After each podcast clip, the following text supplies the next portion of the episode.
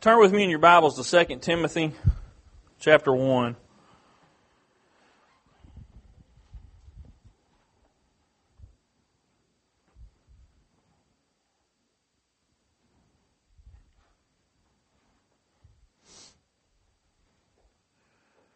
Second Timothy chapter 1. We're going to start in verse 6.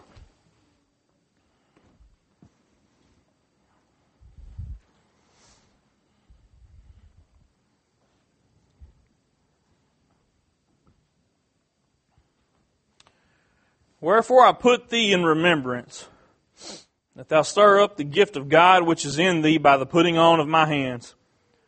For God hath not given us a spirit of fear, but of power, and of love, and of a sound mind. Be not thou therefore ashamed of the testimony of our Lord, nor of me his prisoner, but be thou partaker of the afflictions of the gospel according to the power of God who has saved us and called us with a holy calling, not according to our works, but according to His own purpose and grace, which was given us in Christ Jesus before the world began, but is now made manifest by the appearing of our Savior Jesus Christ, who hath abolished death and hath brought life and immortality to light through the gospel Look back at verse 7. It says, For God hath not given us the spirit of fear. You know, that, that, por- that portion of that verse right there has been a big comfort to me many times in my life. I've always remembered when I feel afraid or whatever. You know, the devil tries to tell you all sorts of things sometimes. He tries to convince you of a lot of things, but that little portion of scripture right there has always been a comfort to me because I know that fear doesn't come from God. And it's not, it's not His will that I would be afraid to do anything. So I know that when fear creeps in, that it's the devil trying to slow me down, trying to stop me in some way. But I want you to see the last part of that verse today. I want you to see what God does give you it says, but of power. Man, that enough, that's enough right there sometimes. Sometimes you just need power, right?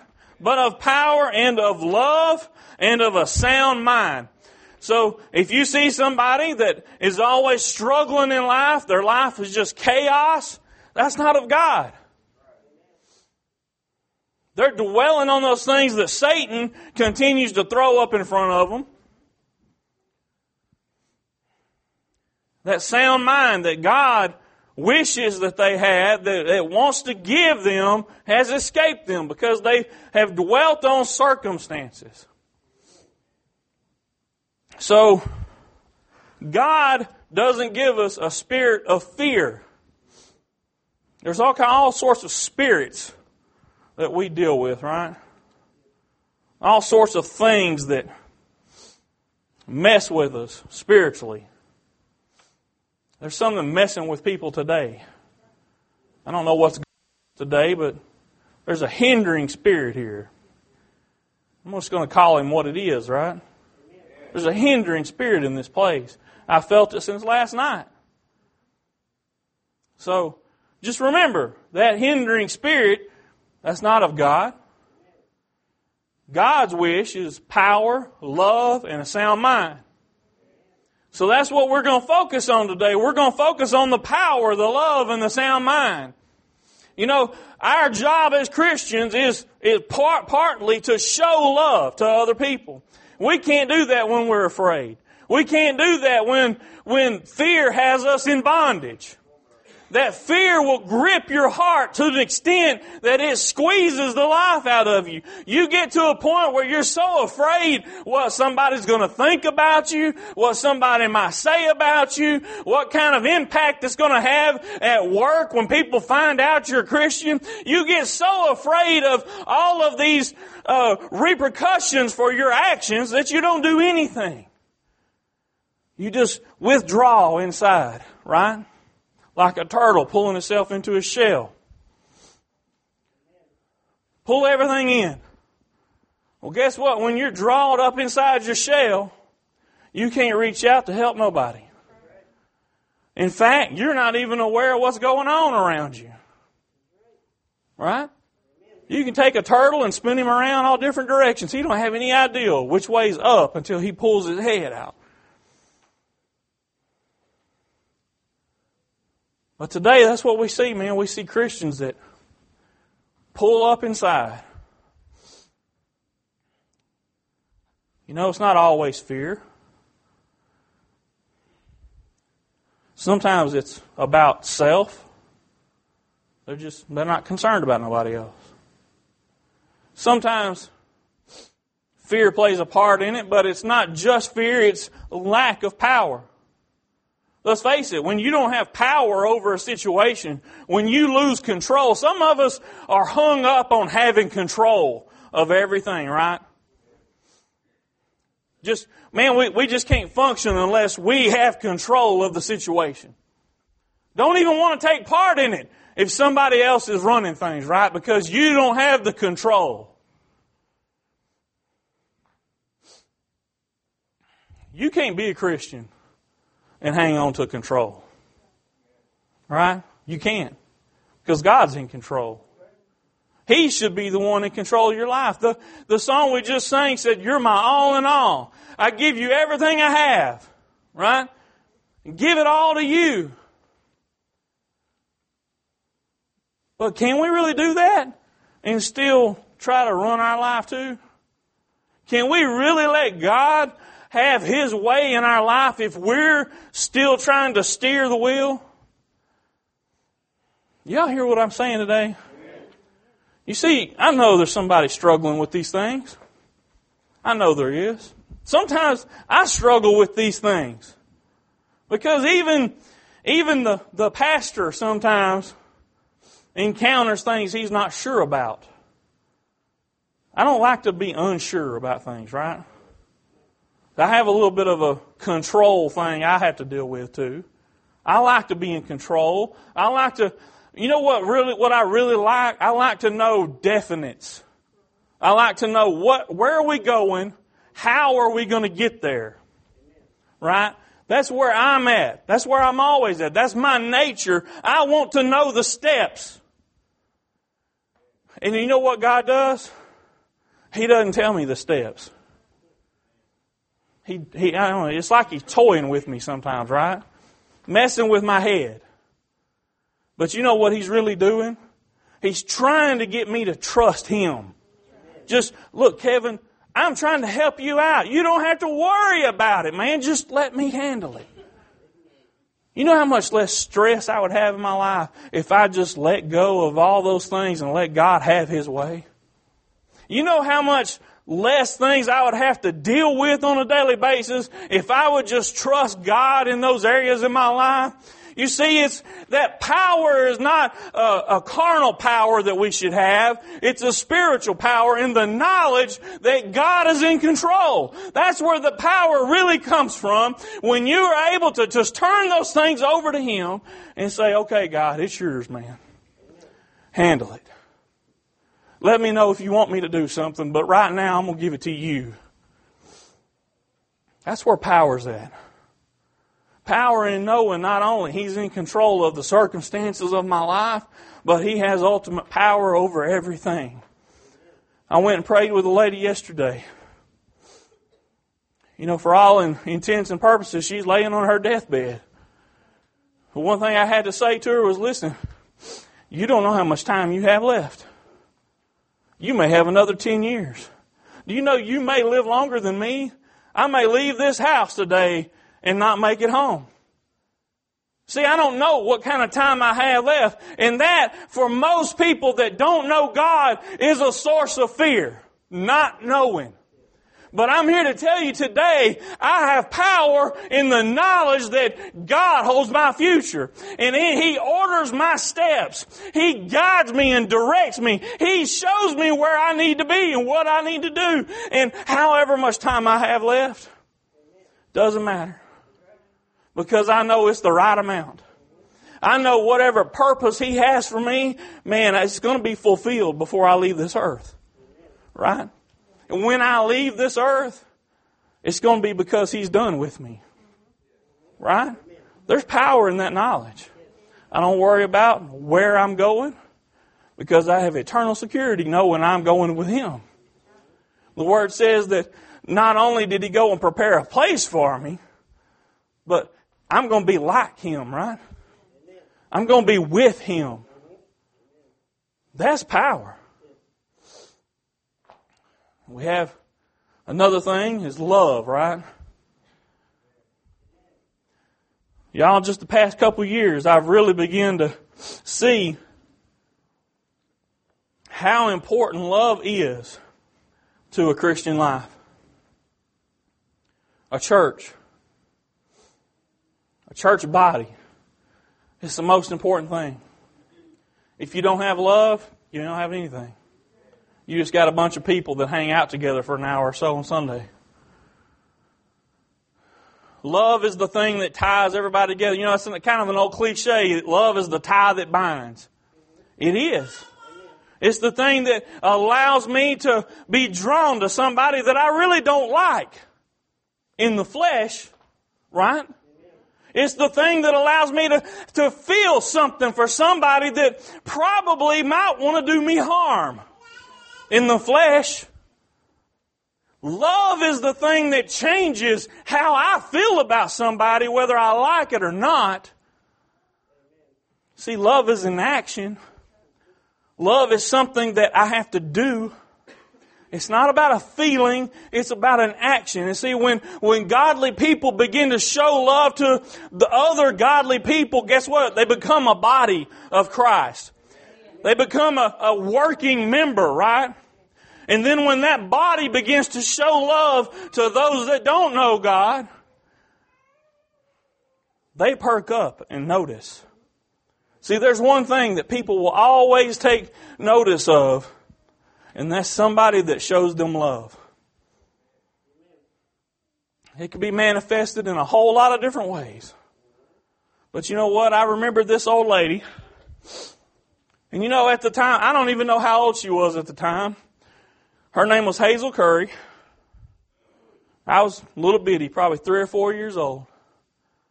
And you know what she did? She started giving me money every Sunday.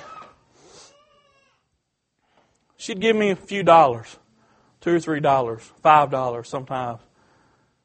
And you know what? I started going to her not just because I was getting money, but because she showed something toward me.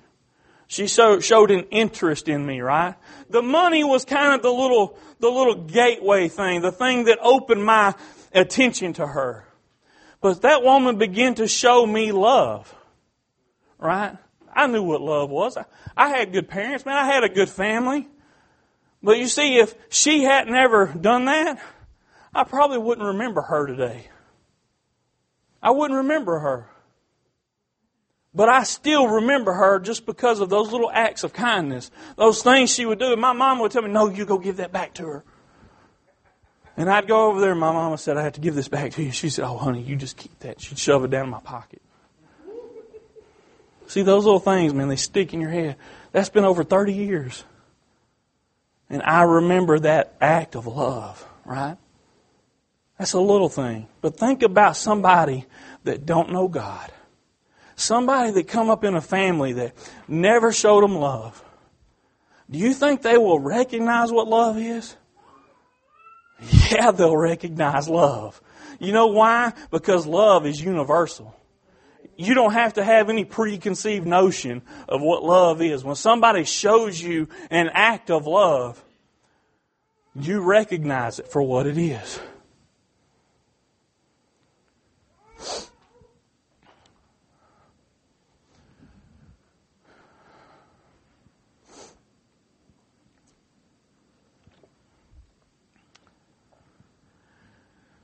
Sound mind. You know, I can think of several people that need a sound mind. Right? You can always think of somebody that's like, man, they need a sound mind. That person's crazy. In all seriousness, though, I know many people I know many people that deal with these issues on a daily basis. And it, it's like they learn to be fueled by those chaotic events. It's like if, if there isn't turmoil going on in their life, they just don't know what to do. Then they have to go stir up sometimes. Man, that's not, that's not peace. Right? That's not having a sound mind. That's, that's letting the devil rule your life. You may be a child of God, but you're allowing Satan to, to impact you in a, in a great degree. People end up on all sorts of medications, you know, and, and, sometimes there is a reason for those medications, a legitimate medical reason, but there's a whole lot of times it's not. That's just the only thing they know to turn to. Right? And you see these people that ought to be living a victorious life torn down by what they've allowed Satan to take away from them. That's not of God. God's telling you today, He didn't give you a spirit of fear. He gave you power, love, and a sound mind. You need to learn to dwell in those promises. Dwell on those things, not the things that are causing your headaches, the things that are causing your issues that you deal with. Share one more scripture with you. Romans chapter 12.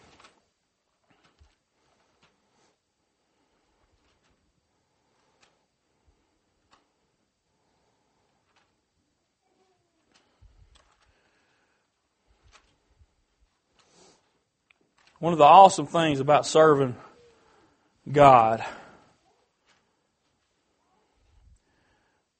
is that unlike this world, He really doesn't demand a whole lot of you.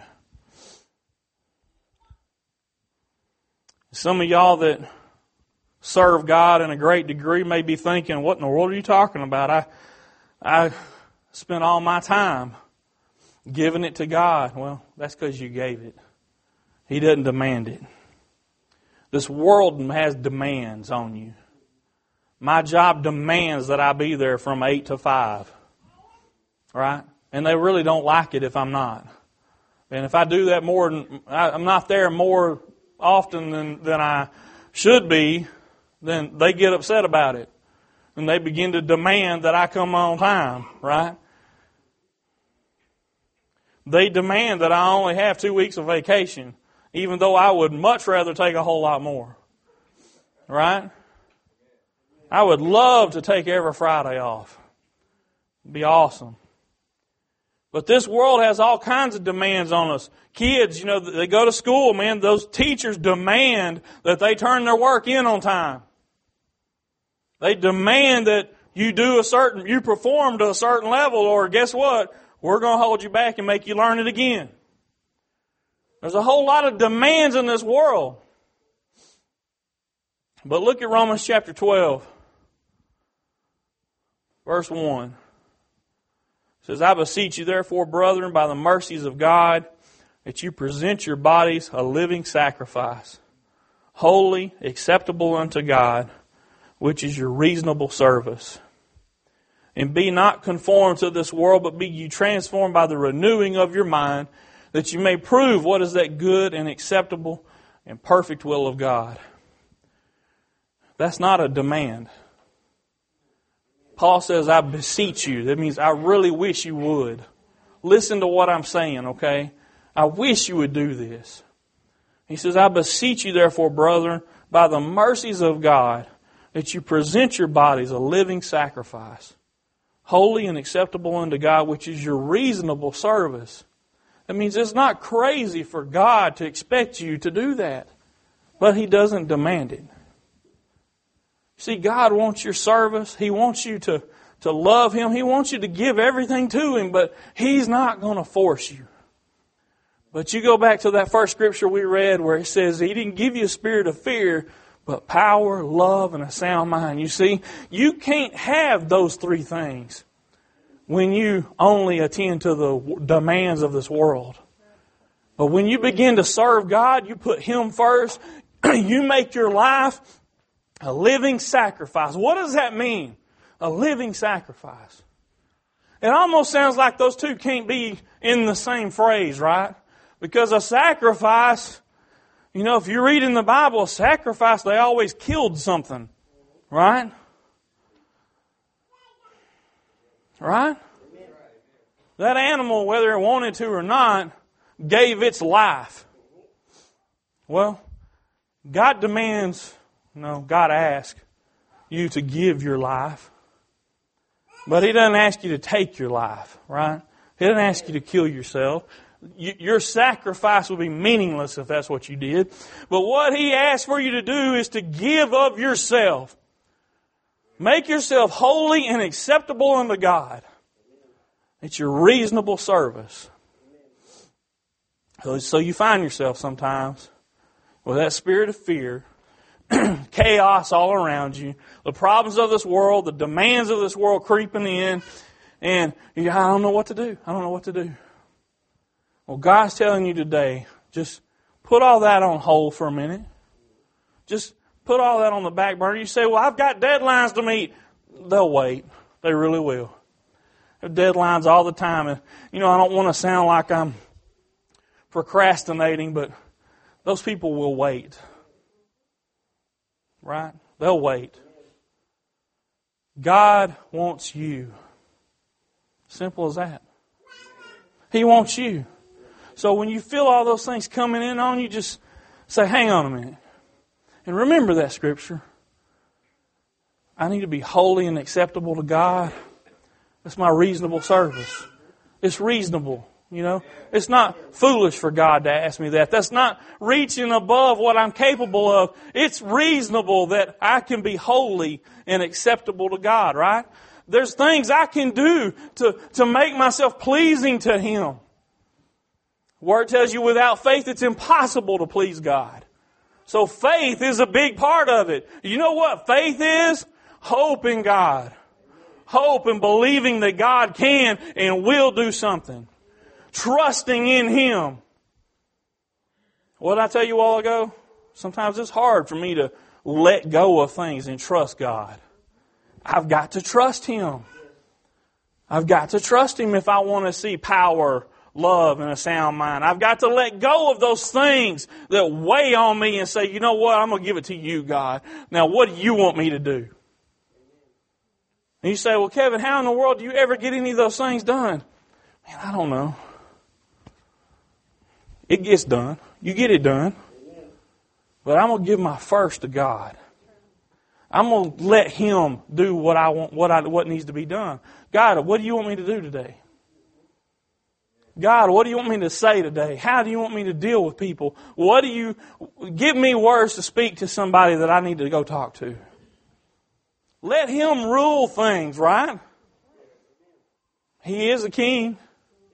He has a right to rule. You know, one thing that Christians sometimes forget is that when you ask Jesus to come into your heart, you are saying, I give my life to you. You are saying, I want you to be Lord of my life. I want you to rule me. That's what we were saying. And sometimes we think, well, I want the benefits of being a Christian. I want to go to heaven. I love God, but I'd still like to do what I want to do. And that's not the way God works, okay? You want power, love, and a sound mind. You want the kind of peace that comes from serving God. Well, you got to serve Him to get that.